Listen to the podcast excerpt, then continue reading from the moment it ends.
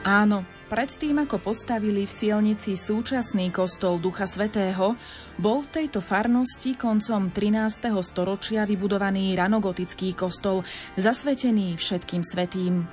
No ako odhalil nedávny archeologický výskum, stál skutočne ako keby pred súčasným kostolom. Dokonca ich spája väža, cez ktorú sa do súčasného aj do toho pôvodného kostola vchádza. Pýtate sa, čo všetko ešte múry pôvodného chrámu a jeho útroby odhalili? Aká bola jeho minulosť a ako mohla ovplyvniť súčasnosť? Pozývame vás teda v tento sviatočný večer na putovanie po stopách 800-ročnej histórie pôvodného ranogotického kostola Všetkých svätých v Sielnici. Nepovšimnutý ale nezostane ani súčasný kostol Ducha svätého. Pohodlne sa usadte, privrite oči a vykročte s nami v ústretí minulosti. S prievodcami na tejto ceste budú miestny farár a správca farnosti Sielnica Marián Gregor a popularizátor regionálnej histórie, rodák zo Sielnice, Michal Várošík. Príjemnú atmosféru putovania históriou znásobí hudobný výber Diany Rauchovej, technickú stránku má na starosti Marek Rimóci a slovom vás sprevádza Lucia Pálešová.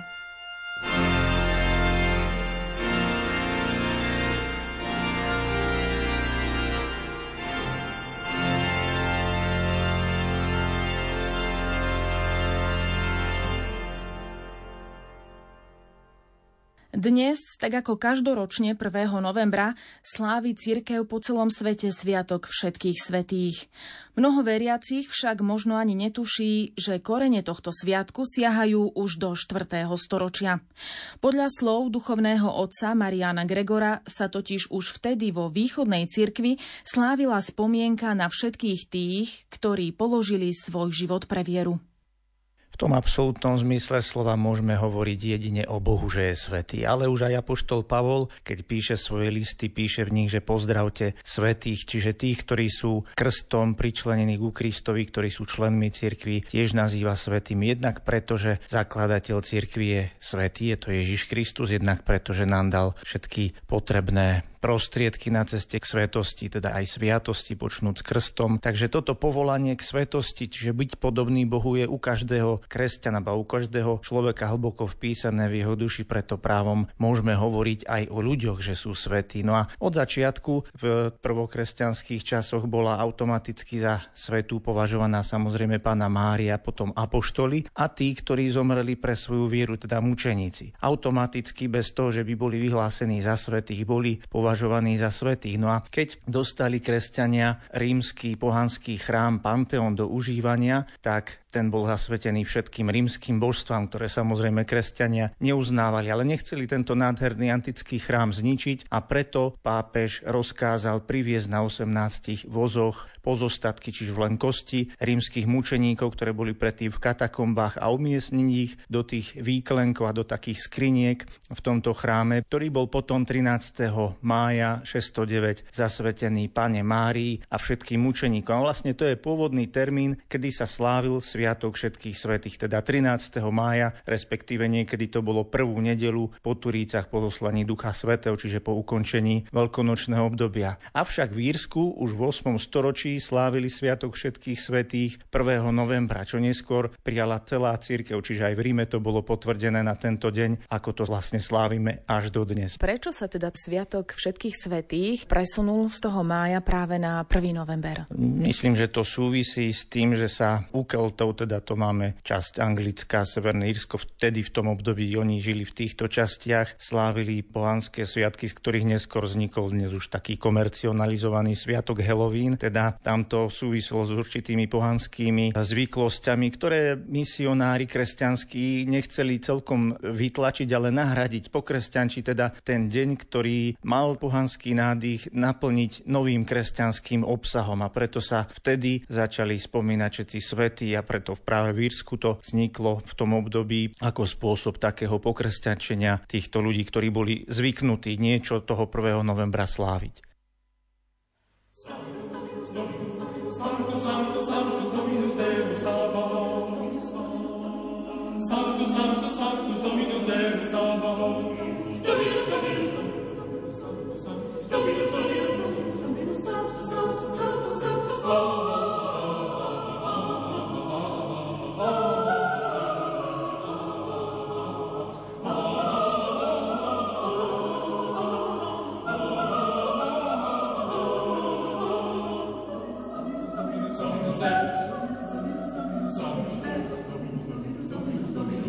Sanctus Dominus, Sanctus, Sanctus Dominus.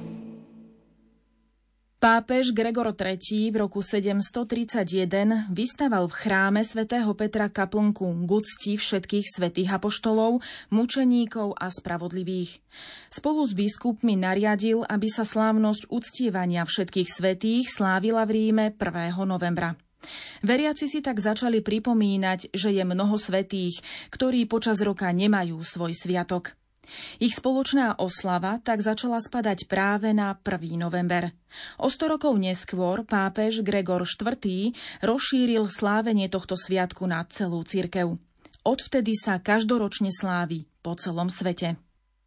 To povolanie k svetosti nás všetkých pozýva k tomu, aby sme túžili po nebi, teda byť v Božej blízkosti. Všetci máme v nebi pripravené miesto, to je to krásne vedomie toho, že Boh s nami počíta, že každý jeden sme jeho milovaný syn a milovaná dcéra. No a túžiť, žiť podľa Božích zákonov, žiť podľa jeho pravdy, ktorá je pre človeka úplne prirodzená a je to to najlepšie, čo človek môže žiť, tak to je to, čo by sme naozaj mali každým svojim skutkom, myslením aj slovami tak sebe utvrdzovať, potvrdzovať a takto smerovať k svetosti, podobne ako to už pravili mnohí pred nami, o ktorých teda máme istotu. Cirkev to v niektorých prípadoch aj verejne vyhlásila, teda kanonizovala ich ako ľudí, ktorí sú hodní nasledovania tým svojim životným príkladom a tým, že sa snažili lásku k Bohu a k blížnemu žiť naozaj veľmi zodpovedne a pravdivo. Čo pre kresťanov, katolíkov znamená Sviatok všetkých svätých a možno ako by práve sme mali svetiť tento sviatok? Dobre je, keď si človek tak stane pred zrkadlo a pozrie sa sám na seba, uvedomujúci, že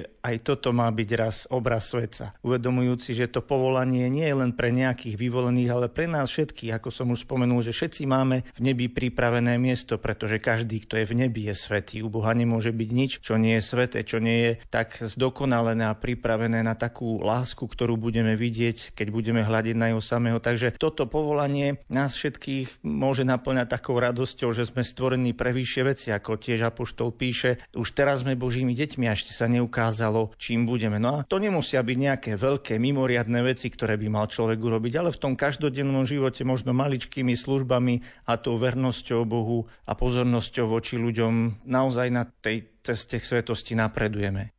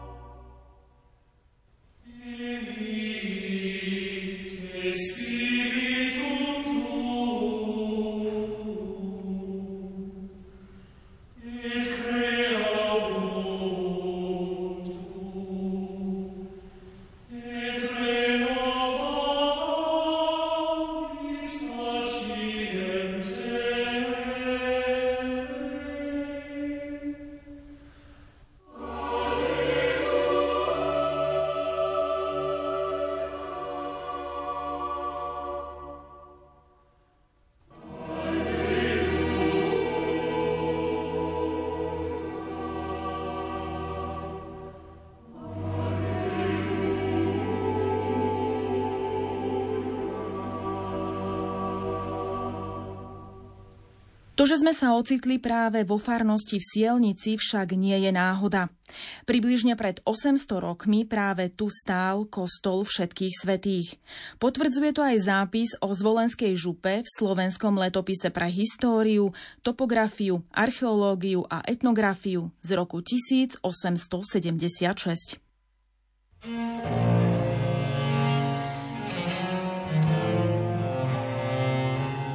Má kostol Všech svätých v prostred dedine na povýšenom mieste, otočený cintorínom, do nehož sa ide strážnickou bránou. Svatina má jednoduché gotické sklepenie, štvorhrané železnými mriežkami zatvorené pastofórium. Výťazný nízky oblúk, obloky a dvere sú končité. Novšie sklepenie spomína sa rok 1657. Z lodi víťazný končitý oblúk vede do káplnky svätej Kateríny so sklepením a slepým oblokom gotickým. Zo svatiny vedú úzke dverce do nízunkej sakristie. jedinkým oblôčkom skúpo osvetlenej a pokrytej gotickým sklepením, ktorého rebra križujú sa v okrúhlom stredovom kameni. Na ňom je vykresaný Baránok Boží. Nachodí sa tu na drevená skriňa z roku 1625 a strieborná monstrancia, ktorá, ako je latinský nápis svedčí, rok 1672 nákladom Abrahama Husára Lutilského, kros Vavrinca Husára, farára Svatokrížského. Pre Sielnický kostol bola zaopatrená a zhotovená z čiastky z novej látky. Z čiastky ale z ostatkov. Sošky Petra, Pavla, Kateríny, Barbory a Vzkriesenia Pánového, drievnej dákej gotickej monstrancie.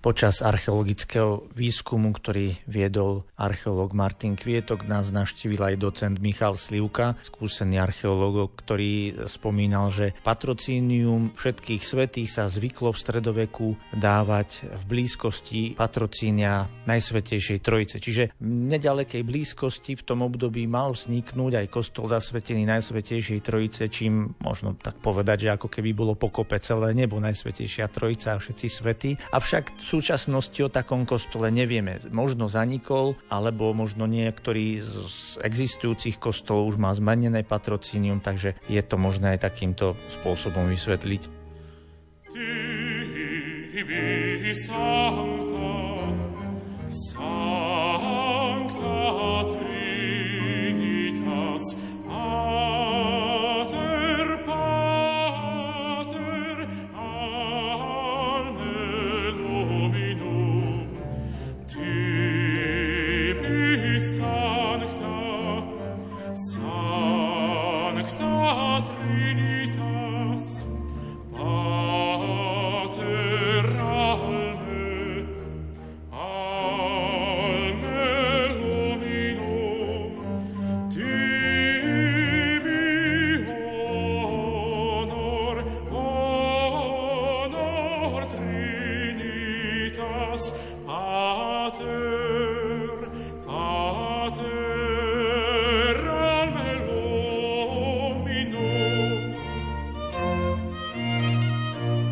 Náhodou som práve vo vašej farnosti, pretože váš kostol v Sielnici, pôvodný kostol, bol zasvetený všetkým svätým. No terajší kostol je zasvetený Duchu svätému, bol konsekrovaný v roku 1943, ale ako ste spomínali predtým, bol takmer 800 rokov v Sielnici kostol všetkých svätých, ktorý postavili turčianskí premonštráti, ktorí sídlili v kláštore pod Znievom. Na Turci mali svoju stavebnú huť a tam postavili viacero takýchto ranogotických kostolíkov. A keď v 13. storočí dostali do správy aj Sielnicu, tu postavili tiež ranogotický kostol zasvetený všetkým svätým. Bolo by zaujímavé preskúmať aj tú súvislosť historicko-umeleckú, ten príchod premonštrátov na Slovensko z Francúzska, vlastne, kde vznikli v údolí Prémontré. Táto reholata má svoje korene a Francúzsko je tiež krajina pôvodu gotického umenia. Ako možno súvisia aj tieto dve témy. No ale tu treba spomenúť, že premonštráti, ktorí sú takou reholou zvlášť charakteristickou mariánskou úctou, používajú často aj modrú farbu, ktorá sa vyskytuje aj na ich odeve a potom aj na ďalších symboloch spojených s touto reholou.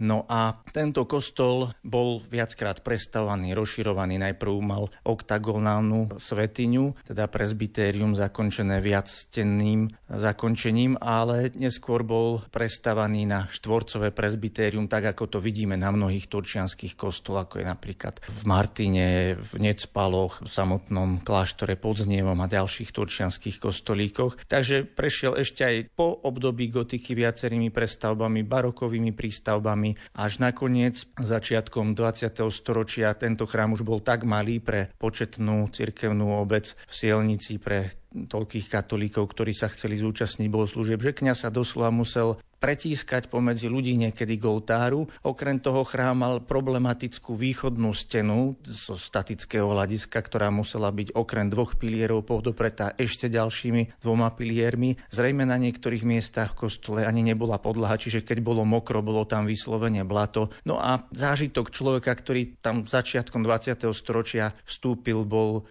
ako keby vstúpil do nejakej pivnice. Hej, že chrám bol taký tmavý, temný a aj z priestorového hľadiska teda problematický, preto sa veriaci rozhodli, bol to teda hlavne nápad vtedajšieho kňaza Antona Zárevuckého, postaviť väčší kostol a zachovať zo starého kostola umelecké prvky, ktorými boli dve gotické okná, tie sú dnes vložené do novej stavby Kostola Ducha svätého, tiež portál, ten je zase vložený zo severnej strany, kde sa vchádza na väžu, no a samotná väža zostala stáť, čiže ona je od základov z gotického obdobia, na vrchu už síce opatrená neskoršie barokovou hlavicou, ale toto je teda najstarší prvok dnešného chrámu Ducha svätého, ktorý pochádza ešte z toho staršieho chrámu Všetkých svätých. Ako už naznačil sielnický farár Marián Gregor, nedávny archeologický výskum v priestoroch areálu súčasného kostola odhalil aj jeho doteraz nepoznanú minulosť. Nakoľko pred samotným zrútením Kostola Všetkých svätých roku 1942 bol zakreslený jeho pôdorys, a dokonca sme videli, keď bolo suché leto, že na tých miestach, kde boli pod zemou základy stien chrámu, skôr vysychala tráva, tak sme sa rozhodli odkryť to, čo tam nájdeme, a preto sme sa rozhodli aj pre archeologický výskum, aby sa to už teda robilo odbornou cestou, aby sme potom pri záverečnom dokončievaní nádvoria mohli aj na vrchu citovať to múrivo, ktoré v skutočnosti pol metra pod zemou a ktoré nám načrtáva ten obvod a rozsah niekdajšieho chrámu. A pri tom archeologickom výskume našlo sa aj zo pár drobností, nejaké mince, nejaký prstienok. Takže bolo to zaujímavé objavovanie, pri ktorom sme sa dozvedeli o najstaršej etape chrámu, ktorá vlastne zakreslená nebola. Čiže o nej nevedeli tí, ktorí chrám v roku 1942 búrali. Začalo sa nám ukazovať niečo ako románska apsida, ale neskoršie odborníci potvrdili, že to bude teda polygonálne zakončenie tej prvej svätyne chrámu, teda tej najstaršej stavebnej etapy tohto chrámu, a že teda až neskôr vzniklo to presbytérium štvorcové. Takže bolo to také zaujímavé objavovanie, no a dnes to môže návštevník vidieť na povrchu nádvoria,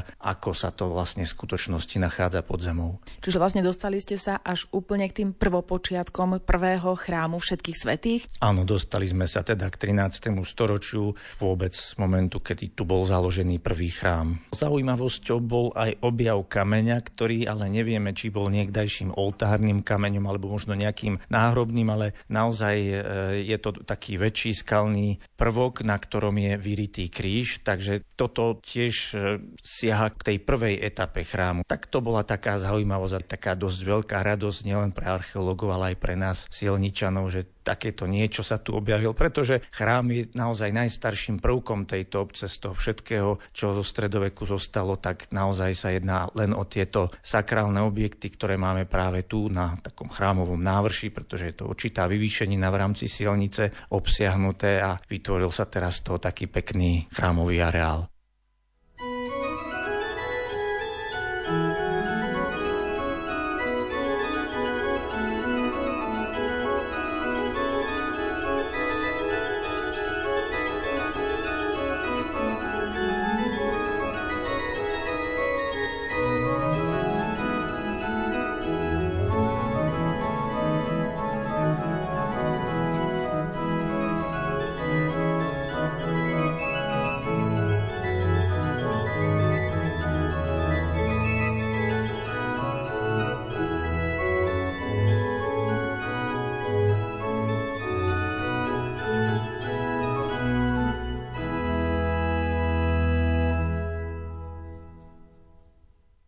Okolie vášho kostola tvorí aj cintorín. Bolo to tak aj v tom predošlom období počas existencie chrámu Všetkých svätých? Tak po kostole vždy cintorín bol vnímaný u kresťanov ako druhé sakrálne miesto, preto sa častokrát tieto dva objekty aj spájajú, alebo sú vedľa seba veľmi blízko. Mnohí ľudia túžili byť pochovaní priamo pri kostole, čo sa potvrdilo aj pri archeologickom odkryve nášho Kostola Všetkých svätých. Priamo v kostole sa nejaká krypta nenašla, pretože tu presídlil kláštor, že by tu bol pochovaný nejaký opad alebo prior, ani tu nenájdeme nejaké šlachtické hroby, ktoré tiež bývali priamo pod dlažbou chrámu, ale za kostolnými stenami už sme našli množstvo kostí, lebiek, teda svedčí to o prítomnosti hrobov veľmi blízko pri samotnej stavbe kostola, ktoré sme potom samozrejme z úctou sme ich pochovali na iné miesto, ale teda pri archeologickom výskume už keď boli vyťahnuté, nenechali sme ich len tak, ale sme ich opäť vložili do zeme a viedli pritom takú pobožnosť aj za tie duše tých zomrelých, ktorých už vlastne vôbec nepoznáme, lebo to je niekoľko storočí dozadu.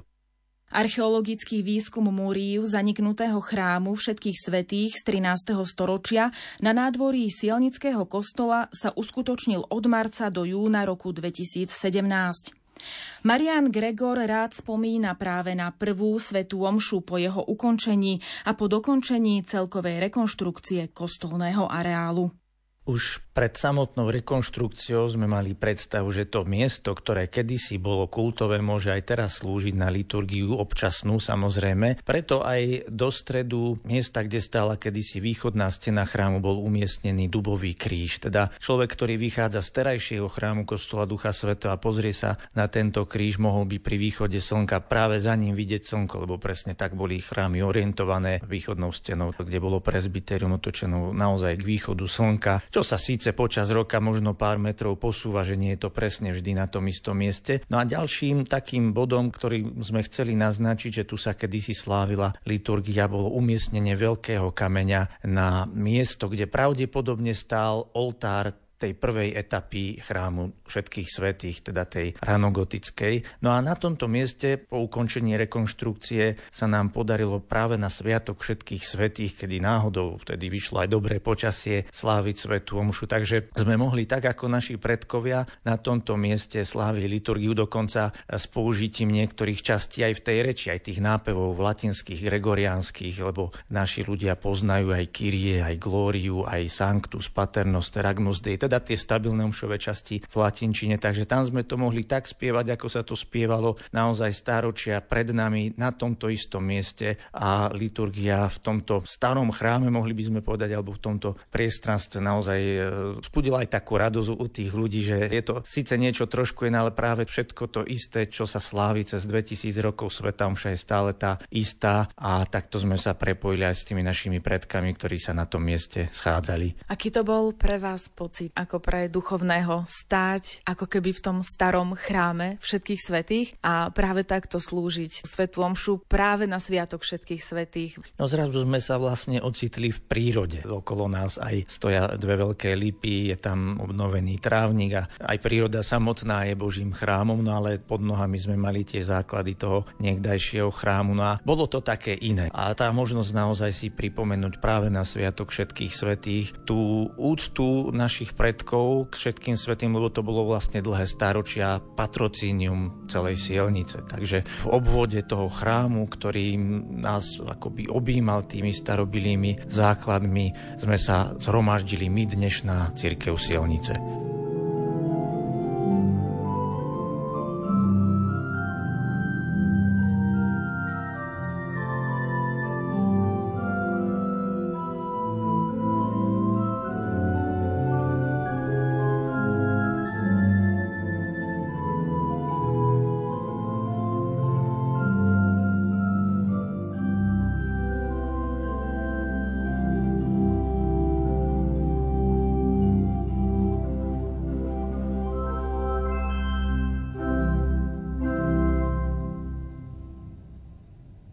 Na ďalší rok už nám to nevyšlo. Už počasie bolo daždivé, teda na sviatok Všetkých svätých už sme boli v Dnuka v Kostole Ducha svätého. Avšak počas pandemických opatrení na jar, kedy sa odporúčalo organizovanie podujatí viac v exteriéri ako v interiéri, tak sme mali opäť niekoľkokrát na tomto mieste svätú omšu, nakoľko prvú svätú omšu sme mali pre seniorov Dnuka v Kostole, kde si môžu sadnúť aj do lavíc, a potom druhú svätú omšu pre tých mladších, ktorí dokážu a vydržia aj stáť, sme mali vonku na mieste niekdajšieho kostola Všetkých svätých. Ako prežívate toto obdobie vy ako duchovní a možno čo by ste aj poradili veriacím, ako prežiť pre niektorých tiež ťažké obdobie, keď nemôžu prísť do chrámu, nemôžu sa osobne zúčastňovať svätých homší? No je to také iné, stále si na to zvykáme, je to niečo, čo sme predtým celé roky nezažívali. Rozhodne treba vyjadriť vďačnosť médiám, ktoré prinášajú prenosy svätých homší, či je to Rádio Lumen alebo aj iné rádia a televízie. Avšak byť na svätej omši je niečo iné ako počuť svätú omšu. Počuť svätú omšu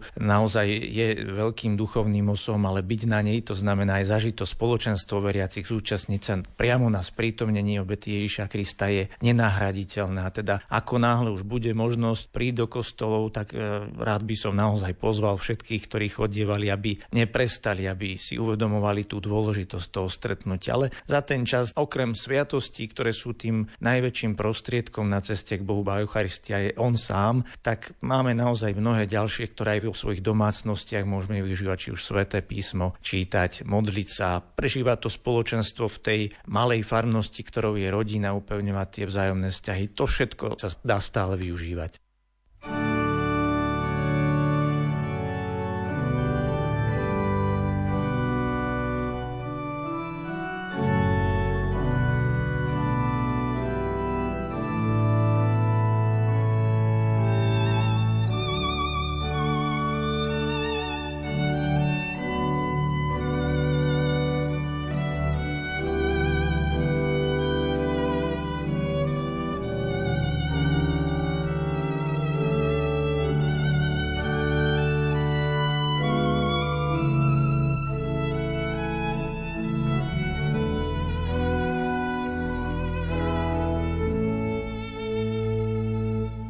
Ako ste vy osobne spokojní s tým, čo sa tu všetko podarilo u vás? No, mám z toho radosť a vždycky sa večer rád prechádzam po našom chrámovom nádvorí. Je teraz kostol aj hradby pekne osvetlené a tam sa častokrát modlívam rúženec. A vtedy, keď nevidno to ostatné, čo už zaniká v tme, tak si človek môže lepšie predstaviť aj to historické postavenie všetkých tých pamiatok, ktoré tam máme, aj lepšie dýchať tú sakrálnu atmosféru tohto priestoru. Myslím, že to nádvorie bolo taký skrytým tajomstvom, ktoré sa teraz zviditeľnilo a ktoré má svoje čaro aj pre neveriacich, ktorí častokrát sa prídu sem prejsť a povedia, že to je najkrajšie miesto v Sielnici. A aké máte ohlasy od farníkov, od obyvateľov Sielnice? Skôr také pozitívne, že sa im to páči, že je to takto opravené a dúfame, že to vydrží takto celé stáročia.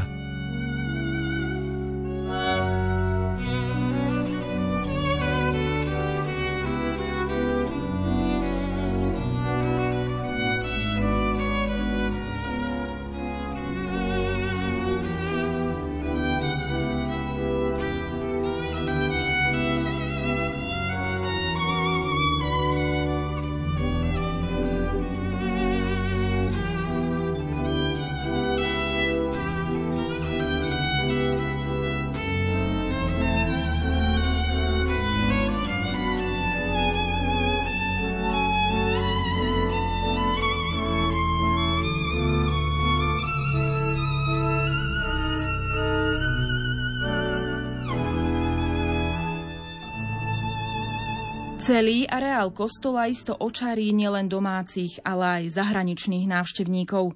Úhľadne upravené, vynovené prostredie uľahodí oku aj nenáhodných turistov. Dobrý pocit z návštevy umocňuje možno aj vedomie toho, že ste na mieste vymodlenom, ale na druhej strane aj mieste vymodelovanom ľudským zásahom do pôvabnej podoby. Nás ním previedol a tak trochu do minulosti vtiahol rodák zo Sielnice a nadšený popularizátor obecnej histórie Michal Várošík.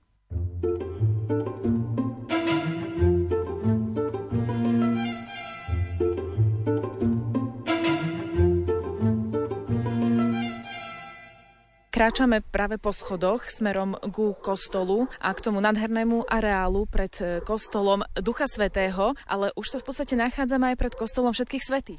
Áno, presne tak, ešte nám chýba koľko? 1, 2, asi nejakých 7 schodov. Ja som rád, že v súčasnosti tento náš areál je takýto nádherne zrekonštruovaný, lebo predtým, ako vojdeme do kostola súčasného Ducha svätého, tak si uvedomujem, že ako by som kráčal aj zároveň kostolom Všetkých svätých, ktorý tu stál približne 700 rokov od konca 13. storočia. Ako keby sa tu spájali priamo dva kostoly, dá sa to tak predstaviť? Dá sa to tak predstaviť, oni aj v skutočnosti akoby boli spojené a nejaký ten jeden rok doslova aj boli spojené, pretože nový kostol, ktorý sa staval v roku 1942, tak sa staval na opačnú stranu. Pôvodný ranogotický kostol, otočený svätyňou na východnú stranu, ešte stál, keď sa staval z druhej strany veže nový kostol so svätyňou na západ. Takže niekoľko mesiacov, možno približne rok, stáli obidva kostoly. Oproti nám je obrovský drevený kríž. Akoby nás vítal, keď vchádzame do tohto areálu a zároveň sa s nami lúčil, keď vychádzame z tohto areálu. My sme aj rozmýšľali, či tam umiestnime korpus, telo Ježiša Krista. Napokon sme ho tam neumiestnili, lebo sme nevedeli, z ktorej strany. Aby keď náhodou budeme slúžiť svätú omšu, telo Ježiša Krista nebolo z opačnej strany. Avšak keď kráčame hore po schodoch, tak vidíme tu maličké čísla, písmenka AD 2017.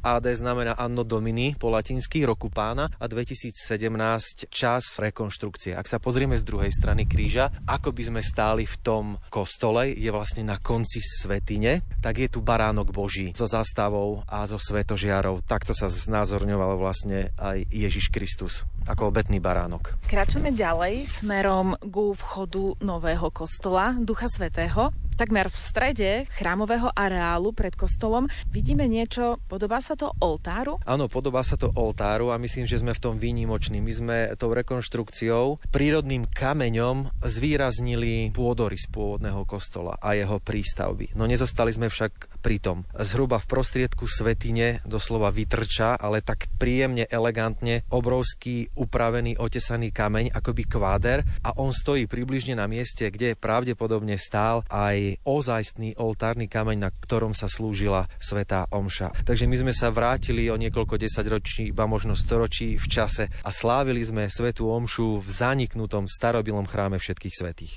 Keď slúžil náš farár Marián Gregor svätú omšu pred 2 rokmi, tak stál chrbtom k východu. Môžeme povedať, že otočený ku kostolnej lodi, tak ako slúži omšu kňaz aj dnes. No a my teraz pred sebou máme nový kostol a dominuje mu väža. No lenže kedysi, to bolo ešte pred druhým vatikánskym koncilom, pred rokom 1962, kňaz slúžil omšu presne opačným spôsobom. Takže my si oltár obídeme a máme pred sebou čo? No ak si pomyslím, že máme pred sebou múry kostola, tak vidím pred sebou múr svätyne a v ňom úzučké gotické okienko, cez ktoré prenikalo svetlo, pokiaľ teda sa slúžila svätá omša trebárs v nedeľu ráno. Takže kňaz bol otočený tvárou k oltáru, tvárou k vychádzajúcemu slnku a zároveň chrbtom k ľudu, ako keby on viedol ten ľud. Takto esteticky ukotvené miesto ponúka ojedinelé archeologické skvosty. Môžete ich nájsť pred súčasným kostolom v podobe elegantne zvýraznených základov pôvodného starobilého kostola Všetkých svätých.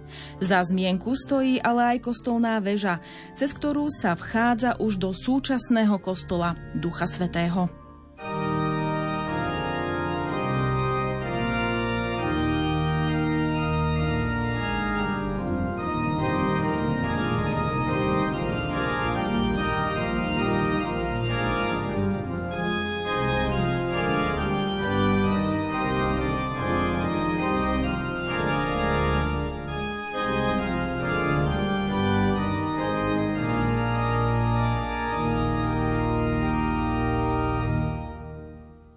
Kráčame ďalej a ideme až ku dverám nového chrámu. Začína tu nový chrám a zároveň tu končí ten starý, alebo ako ďalej pokračujú tie prapôvodné základy? Môžeme povedať, že sa tu začína nový chrám, ale tu sa zároveň začínal aj starý chrám, pretože tá väža oba chrámy spájala. Jednoducho, pokiaľ budeme vchádzať do tohto kostola, čo môžeme aj urobiť, pretože my ho máme otvorený každý deň aspoň teda pre cieň. Nikoho tu nemáme, nikto sa tu teraz nemodlí a my sa teraz nachádzame úplne kdesi prostred, keď si to rozdelíme starý a nový kostol, sme priamo pod väžou. A práve tadiaľ to sa nie len vchádza dnes do súčasného kostola, ale ak si odmyslíme súčasný kostol, tak tadiaľ to sa vchádzalo aj do starého kostola, popod túto väžu. Takže to je také čarovné miesto a tá väža ich neustále spája. Pravdepodobne má gotické základy, i keď niektorá literatúra uvádza, že je renesančná väža, to znamená, že môže pochádzať približne zo 16.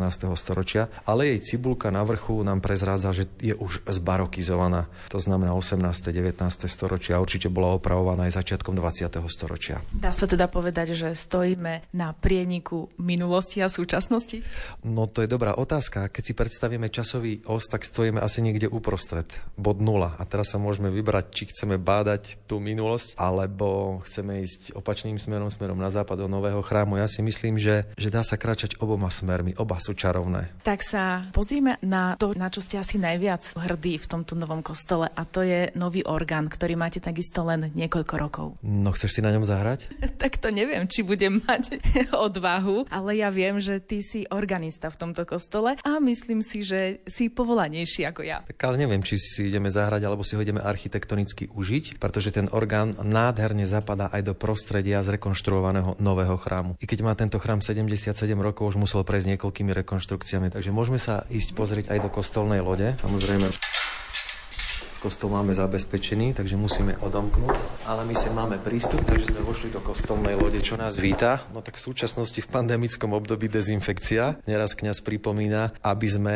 si dezinfikovali ruky, pretože vďaka tomu môžeme chodiť do chrámu, i keď teraz je to naozaj veľmi obmedzené a vstup je viac menej zakázaný, takže stále sa dezinfikujeme, nosíme rúška v kostole. A keď si prejdeme k oltáru Ducha svätého v tomto novom kostole, tak určite, ako kresťania, vždy pozdravíme Pána poklaknutím, ale pokiaľ sa chceme baviť o orgáne, tak sa stačí otočiť a vidíme majestátny kráľovský nástroj, ktorý dostal túto podobu v roku 2014 a v zime ho požehnal banskobystrický diecézny biskup Marian Chovanec. Je to koncertný nástroj, chodia sem koncertovať významní umelci, dokonca slovenskí zo zahraničia, ako napríklad Zuzana Ferienčíková, pôsobí vo Švajčiarsku a koncertuje v rôznych európskych krajinách, takže koncertov tu máme niekoľko do roka. Chodia sem návštevníci z blízkeho i vzdialeného okolia, takže Sielnica sa dostáva do povedomia hudobnej verejnosti aj vďaka tomuto skvostnému hudobnému nástroju, ktorý, veríme, bude slúžiť niekoľko storočí. Tak si ho poďme aspoň na minútku vypočuť.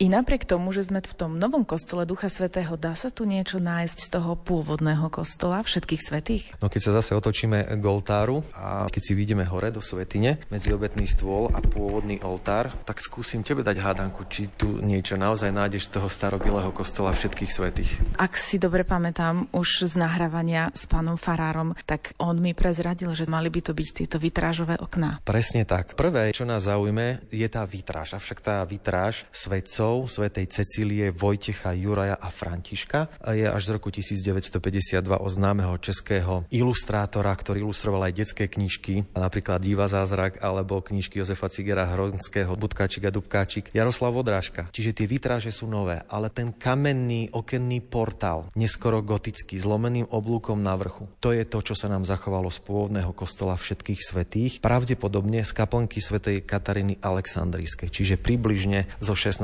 storočia. Môžeme povedať, že tie kamenné okenné portály môžu mať približne 500 rokov. Takže to je pre nás taká veľmi veľká vzácnosť. Ak by bol pozorný návštevník kostola, tak si určite všimne, že tak trochu sa sem architektonicky nehodia, i keď oni sú krásne. A to najmä preto, že súčasný kostol je postavený v historizujúcom pseudorománskom slohu a románske okná sa na vrchu končili takým polkruhom, kdežto gotické lomeným oblúkom. Ale myslím si, že vzťah k tomu starobilému kostolu Všetkých svätých sme zachovali aj tým, že sme nezničili všetko z toho kostola, ktorý už naozaj poznačil zub času, ale sme zachovali aj tieto neskoro gotické okná, ktoré sú osadené na južnej strane svätyne kostola.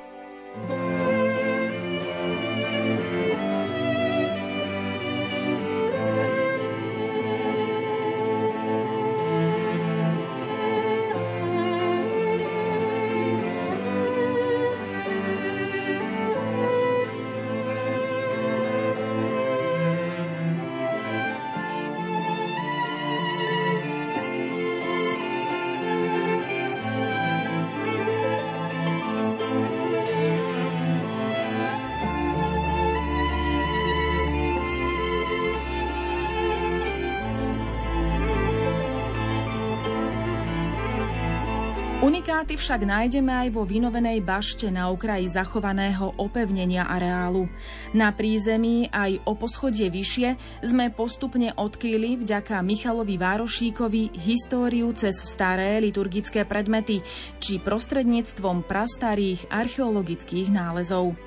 Strieborný denár z polovice 15. storočia, krásny renesančný mosadzný prstienok či nádherná monštrancia doslova vyrážajú dých.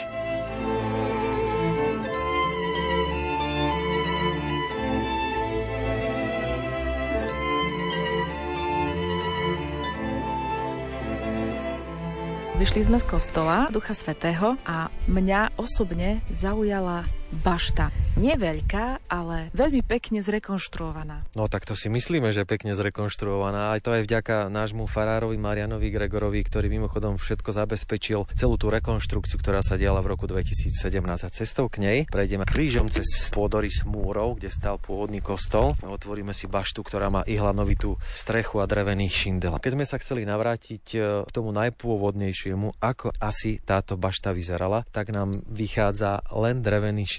Čiže historici umenia dospeli k záveru, že drevený šindel. Hore na streche vidíme veterník. Áno, je medený, je na ňom vyobrazený erb. Nie vo farbe, je medený, je teda kovový. Je tam farský erb, ktorý znázorňuje súčasný kostol Ducha svätého. To je tých 7 plameňov uprostred a po obvode je množstvo krížikov, ktoré znázorňujú kostol Všetkých svätých. No ideme do tej bašty. Áno, poďme sa pozrieť. No ja akurát rozmýšľam, že či ideme dole, či hore. Tak začneme dolu a budeme pokračovať hore. Skôr otvoríme tieto kovové dvere, červeno-čierne. Je toto naše také malé farské múzeum, ktoré sme zriadili po rekonštrukcii nádvoria, keďže sme zároveň zrekonštruovali aj baštu. Celkom ma zaujíma, čo ukrývate. No, zdanlivo ukrývame, ale my to skôr ponúkame pre všetkých návštevníkov. Snažili sme sa vyrobiť nové vitríny, aby sme sa naozaj cítili ako v múzeu a aby návštevník videl, že to s prezentáciou našej farnosti myslíme naozaj vážne a esteticky. Máme toto prízemie rozdelené tak na dve časti. Na takú tú archeologickú časť, čo sme našli pri rekonštrukcii kostolného nádvoria, a na pohrebnú časť. Určite najzaujímavejšia je tá archeologická časť. Dominuje jej tento obrovský kváder, alebo taká obrovská skala, možno meter dlhá. Je to tvar takého nepravidelného kvádra. A vidíme, že je na ňom vyritý rovnoramenný kríž. Archeológovia dedukujú, že mohlo ísť o časť oltárneho alebo náhrobného kameňa. Inak je veľmi zaujímavé, že práve tento kameň sa našiel pod podlahou svätyne pôvodného kostola Všetkých svätých. O tom hovorí aj tento nákres. To je pre mňa takou najväčšou vzácnosťou.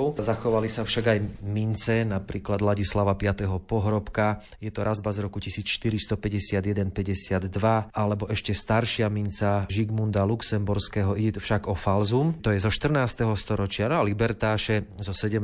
storočia. A dievčatá zaujíma táto jedna vec. Presne na to som sa chcela opýtať, že ja tu vidím prstieňok s krásnym červeným očkom. Prečo je práve tu? No lebo sa našiel pri archeologickom výskume a myslíme si, že tiež sem patrí a dokumentuje ľudí, ktorí tu žili. Takže zrejme ho nosila nejaká dievčinka, pretože je malý. Ide o renesančný mosazný prstienok so zasadeným očkom z červeného skla. Tak to definoval archeológ Martin Kvietok.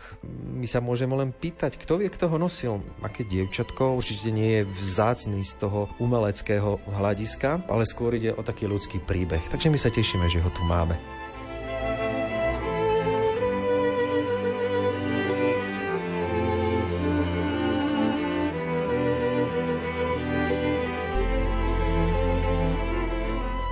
Vráťme sa k tým pohrebným artefaktom. Čo všetko tu návštevníci vášho malého múzea môžu nájsť? Všetko, čo sa týka pohrebných predmetov, ktoré sa tu nachádzajú, sú v čiernej farbe. My sme dnes nie veľmi zvyknutí na čiernu farbu pri pohrebných obradoch, skôr na fialovú, ale čierna bola veľmi tradičnou farbou pri obradoch pred druhým vatikánskym koncilom v 60. rokoch. Máme tu máry, kde bola položená truhla. Tie máry sú pokryté čiernou plachtou, ktorá je lemovaná takým čierno-bielým strapcovitým lemovaním. V prostriedku je biely kríž. Tu sa kedysi kladla truhla, je tu čierna štóla kňaza, je tu svetenička, ktorá sa kedysi používala pri kropení truhly. Takisto je tu čierny biret, ktorý nosil kňaz na hlave s tromi cípmi, a taktiež je tu čierno-zlatý kríž so svietnikmi, ktorý je tiež po rekonštrukcii. Ja by som zvlášť ale upozornil na túto zástavu. Je to čierna veľká zástava, na ktorej je napísané: Svätý Jozefe, patróne umierajú umierajúcich oroduj za nás. A je na nej vyobrazený svätý Jozef, pestún malého Ježiška, i keď je tu znázornený iba s laliou v ruke. Pre mňa také fascinujúce je, že na tej tyči, na ktorej visí zástava, je vyrazené IHS, Jezus hominum salvator, ako Ježiš hriešnikov spása, záchranca duší. Ale tu sú také malé štítky po vode. Tu sú znázornené mená tých, ktorí prispeli na zakúpenie a vyhotovenie tejto zástavy. Tak na jednom štítku je napísané Pavel Volko, Gašo, Julia Kozáriková, Anna Žufová, potravné družstvo v Sielnici, áno, to bolo také spoločenstvo ľudí, Ondrej Sedliak, Anna Mrázová, to sú veľmi známe sielnické mená, Anna Volková Horná. Ak nás počúvajú poslucháči zo Sielnice, tak tí starší budú vedieť, o koho ide. Pavel Machaj, to bol učiteľ, ktorý prišiel do Sielnice v roku 1900 a niekoľko desaťročí tu bol veľmi dôležitým prvkom a zaňho sa stavala aj sielnická škola, ktorá sa postavila v roku 1929. A myslím, že som tu niekde videl aj Juraja Daniela, ktorý bol richtárom našej obci. Takže aj takéto zaujímavosti ponúka obyčajná zástava, ktorá sa nosila na pohreboch.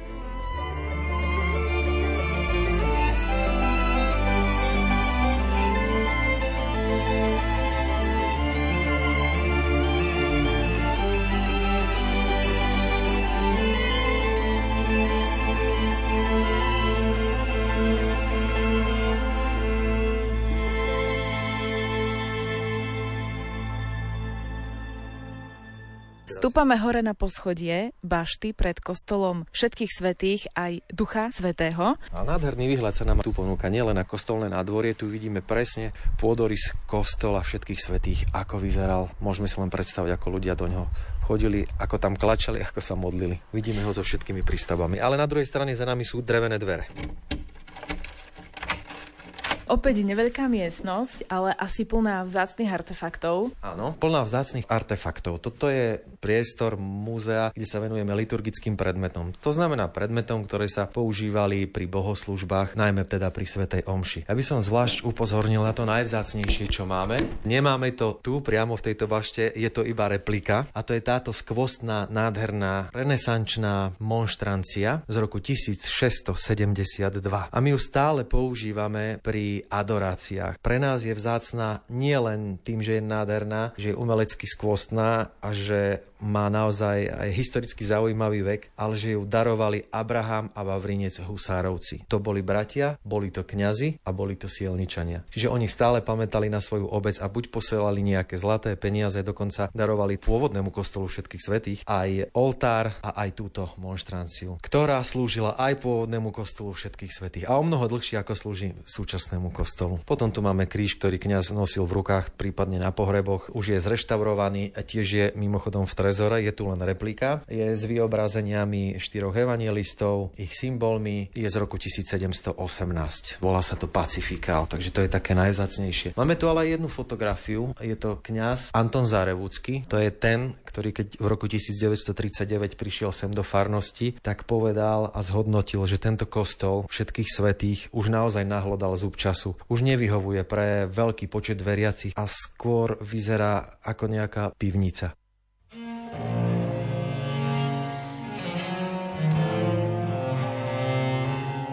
Sielnický filiálny kostol je v úbohom stave. Nielenže nevyhovuje svojou rozlohou počtu tamojšieho obyvateľstva, ale ani po stránke estetickej to není kostol, ale skorej nejaká pivnica.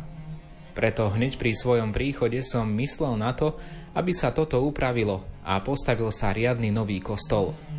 Pravda, nemohol som začať hneď, lebo bolo treba poznať situáciu a poznať aj ľudí, ako by sa vec dala previesť. Kostol postaviť není ťažká vec. Treba k tomu len obetavosti a trpezlivosti.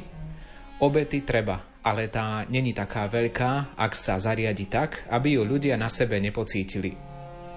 Keďže je stavba kostola dielom, ktoré má slúžiť Bohu, aj pomoc Božia pri tomto je hojná a dobrá. A tak sa ja budem k Bohu modliť, aby sa tento skutok čím skôr stal a aby som aj ja svoj talent, ktorý mi Pán Boh k stavbám dal, čím najväčšie uplatniť, a tak sa stal hodným služobníkom Božím a dar Boží zveladený a s mnohými úrokmi mohol kedysi Bohu vrátiť. Týmito slovami zaznamenal v histórii domus z rokov 1925 až 1944 farár Anton Zárevucký potrebu vybudovať v Sielnici nový kostol, čo sa mu napokon aj podarilo.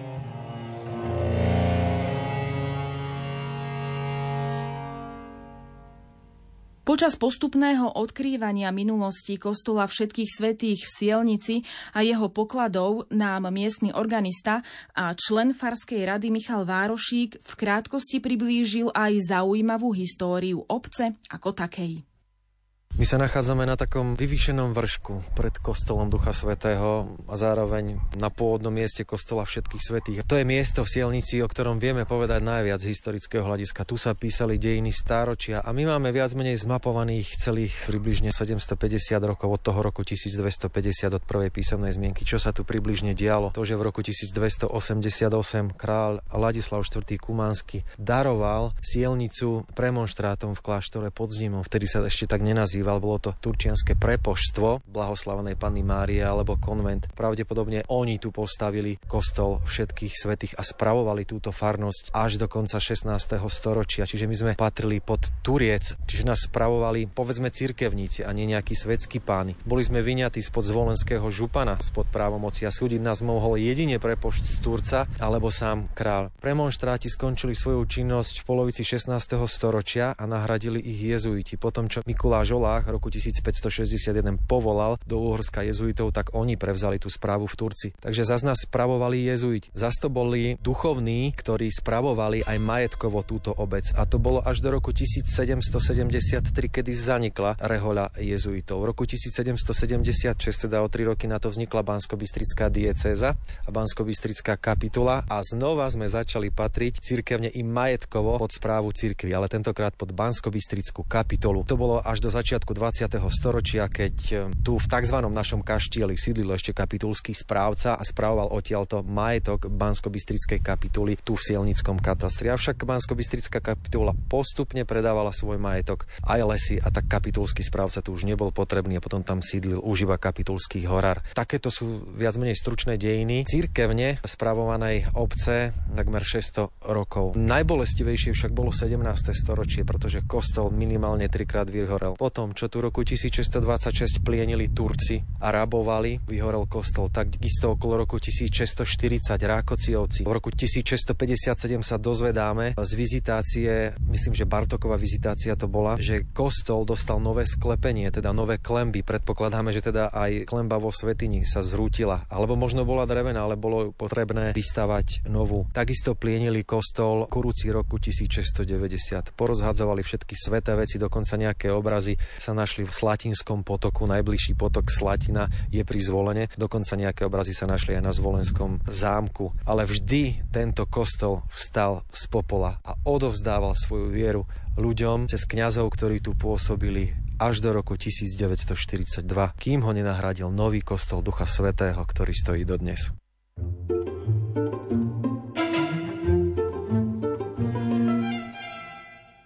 Súčasťou kostola Všetkých svätých bol aj cintorín, z ktorého sa zachovalo niekoľko hrobov kňazov, ktorí tu pôsobili. Ich pamätníky lemujú súčasný kostol Ducha svätého. My sa tešíme z toho, že tí badínski farári sa dali pochovať v Sielnici. To je naozaj veľká zvláštnosť. Zrejme milovali túto farnosť, bola čisto katolícka, kým Badín bol z tretiny, alebo v tom čase možno pred 100-200 rokmi z polovice evanielickým. Tu je pochovaný aj Juraj Ohrival, badínsky dekan farár. Anton Zárevucký, tiež farár, dekan, čestný kanonik. Bol to badínsky farár, ktorý vo svojich spomienkach píše, že keď bude na dôchodku, tak si v Sielnici opraví starú faru a bude tu bývať. Mal rád Sielnicu. A najstarší známy pochovaný človek v Sielnici je Matej Laho, ktorý sa narodil 1787 a zomrel 1847, teda v polovici 19.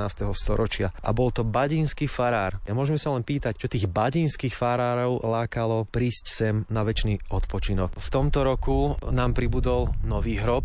Je tu pochovaný Jan Jenželovský so svojou manželkou. Je to grécko-katolícky kňaz, ktorý tu v Sielnici síce nikdy nepôsobil, nezažil, ale pamätníci spomínajú, respektíve aj on ešte za svojho života, že sem v 90. rokoch chodil spovedať. Takže jeho život tak trochu súvisí aj s našou sielnickou farnosťou. My sielničania máme vo veľkej úcte nášho sielnického rodáka Pavla Sitára, ktorý bol farárom a dekanom. Narodil sa v roku 1924. decembra, takže teraz v decembri si pripomenieme okrúhlych 100 rokov od jeho narodenia. Sice v chráme Všetkých svätých, ktorý už nestojí, nikdy neslúžil svätú omšu, ale predsa len nejako s tým súvisí. Bol tu pokrstený v tomto starobilom chráme. Pre nás je to významná osobnosť preto, lebo bol perzekvovaný totalitným režimom a nikdy sa nevzdal svojej viery. Sudca mu tvrdil, že je rozvracač štátneho poriadku a že by sa mal vzdať svojej viery. On však stále hovoril, že parafrázujem, nie som žiadny rozvracač štátneho poriadku, som tu stále iba pred vami, pán sudca, preto, že som katolícky kňaz. A moja mama ma vychovala za katolíckeho kňaza a katolíckym kňazom aj zostanem. Jeho spomienky na toto obdobie, zomrel v roku 93, teda už v slobodnej krajine, boli veľmi bolestivé. A po roku 89, keď sa ho niekto opýtal, a to mám už len z rozprávania, na to, čo prežíval počas tvrdých 50. rokov totalitného režimu, tak nechcel o tom rozprávať. Viac menej sa vždy iba rozplakal. Čiže pre nás je to trpiteľ pre vieru a vzor odhodlania bojovať za tú kresťanskú vieru až do konca života. On to vydržal. Ja tu ešte vidím jeden náhrobný kameň. Sú tu tri mená a všetky tri mená sú v podstate rovnaké. Juraj Daniel. Presne tak, keď to najstaršie je, myslím, že z latinčiny Georg. A rarita je to nielen v tých menách, ale ide o to, že to bol starý otec, otec a syn. Čiže tri pokolenia. Druhou raritou je, že všetci boli obecní richtári alebo starostovia. Bol to prelom 19. a 20. storočia a potom aj v polovici 20. storočia. A tretia raritka je, že všetci, okrem toho, že boli starostovia, boli aj kostolníci. A sú pochovaní v tomto areáli blízko tohto pamätníka, ale z estetického hľadiska sme ho umiestnili tiež ku múru kostola, aby to bolo takto elegantne, esteticky, naozaj pekne zladené. A mohli si uctiť pamiatku všetkých tých starostov, kostolníkov a kňazov, ktorí sú tu pochovaní. Matej Laho, Anton Zárevucký a Juraj Ohrival, farári, ktorí sú tu pochovaní, slúžili ešte v kostole Všetkých svätých. Takže históriu stáročnú, 700-ročnú písal pôvodný kostol Všetkých svätých, ktorý nám pripomína zrekonštruované nádvorie a pôdorys, po ktorom môžeme stále kráčať. Je to veľmi veľká vec. Ako ministrant, ako malý chlapec si pamätám kostolníka Jana Gajdoša, ktorý mi hovoril: "Pozri sa, Mišo, pozri sa, tuto bolo sucho, akurát leto. Pozri sa, tu stal kedysi pôvodný kostol, ale aký kostol, však tu nič nevidno. Pozri sa, vidíš, aká je suchá táto tráva, bol to taký úzky pás. Na to priečne bol ďalší suchý pás a hovoril mi, tu stal kedysi starý kostol. Pekne to vidieť práve na tej suchej tráve." A tak vždy som už ako chlapec čakal, keď príde leto, že sa znova objavia tie suché múry. A občas som si tak predstavoval, keby ten kostol znova tak vyrastol. Toto bol normálne sen niekdajší môj ako milovníka histórie, že aspoň vyznačí ten pôdorys toho pôvodného kostola, aby sme na nezabudli, že tu kedysi ten kostol stál, a to sa za súčasného farára Mariana Gregora naozaj podarilo. Je to neuveriteľné, pretože to stálo veľmi veľa peňazí, je veľmi veľa námah, veľa prebdených nocí, najmä nášho farára, ale podarilo sa veľmi veľké dielo a my sme si vlastne zachovali svoju identitu. My sme prepojili to, čo sme tu kedysi mali, s tým, čo tu máme dnes. My jednoducho nadväzujeme na to. To je naša minulosť, to sme my, to je naša identita.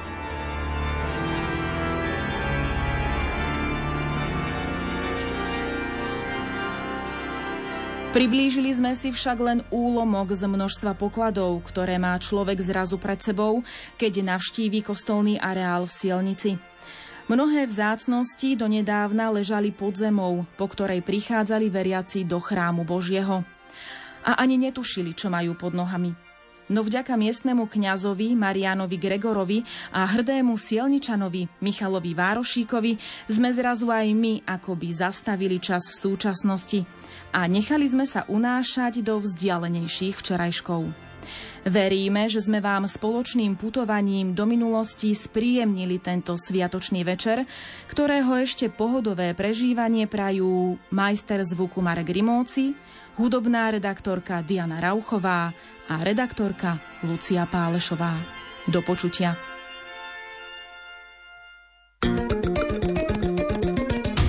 Reklama.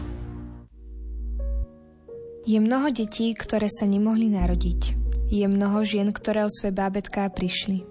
Kúpte si a zapálte sviečku za nenarodené deti 2. novembra na cintoríne alebo pri pamätníku nenarodeným a venujte im tichú spomienku v nežnom plameni. Ďakujeme.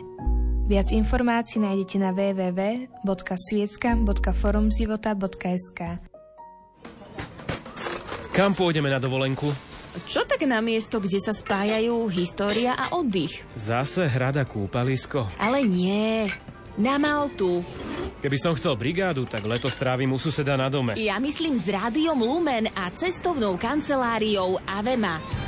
Pôjdeme po stopách apoštola Pavla, uvidíme Tapinu, miesto, ktoré navštívili aj poslední traja svätí otcovia a bude